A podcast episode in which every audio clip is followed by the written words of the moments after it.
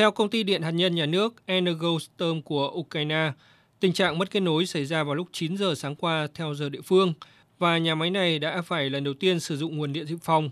Nguyên nhân của vụ việc được cho là do các vụ pháo kích đã làm hư hại các đường dây điện trên cao, khiến hai lò phản ứng đang hoạt động trong nhà máy điện hạt nhân Zaporizhia phải ngừng hoạt động. Hiện nhân viên nhà máy điện hạt nhân Zaporizhia đã khôi phục hoạt động của một lò phản ứng và đang nỗ lực khắc phục sự cố của lò phản ứng còn lại. Trong những ngày gần đây, tại khu vực xung quanh nhà máy điện hạt nhân Zaporizhia đã xảy ra nhiều vụ tấn công quân sự. Hiện cả Nga và Ukraine đang cáo buộc lẫn nhau pháo kích nhà máy này.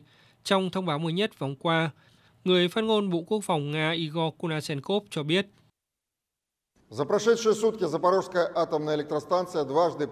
trong 24 giờ qua, nhà máy điện hạt nhân Zaporizhia đã hai lần bị quân đội Ukraine nã pháo bằng các loại pháo cỡ lớn.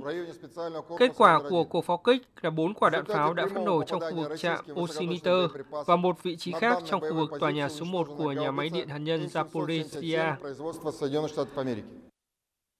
Về phần mình, Tổng thống Ukraine Zelensky khẳng định Tình hình tại nhà máy điện hạt nhân Zaporizhia hiện nằm dưới quyền kiểm soát của các lực lượng Nga vẫn đang hết sức nguy hiểm, mặc dù lò phản ứng hạt nhân đang hoạt động của cơ sở này đã được kết nối trở lại với mạng lưới điện quốc gia của Ukraine trong ngày hôm qua.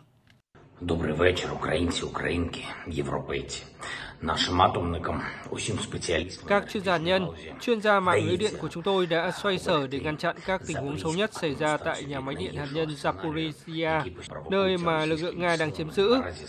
Lúc này, nhà máy Zaporizhia đã được kết nối trở lại với mạng lưới điện. Tuy nhiên, tôi muốn nhấn mạnh rằng tình hình vẫn còn đang rất rủi ro và nguy hiểm.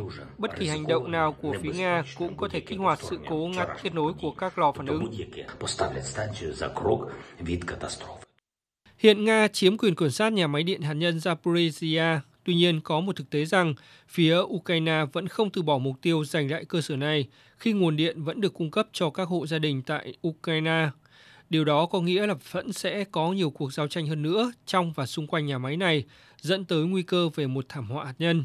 Theo giới quan sát, mặc dù cả Nga và Ukraine đều không chú ý nhắm vào nhà máy điện hạt nhân Zaporizhia, nhưng bất kỳ tính toán sai lầm nào đều có thể xảy ra mà khó có thể lường trước được.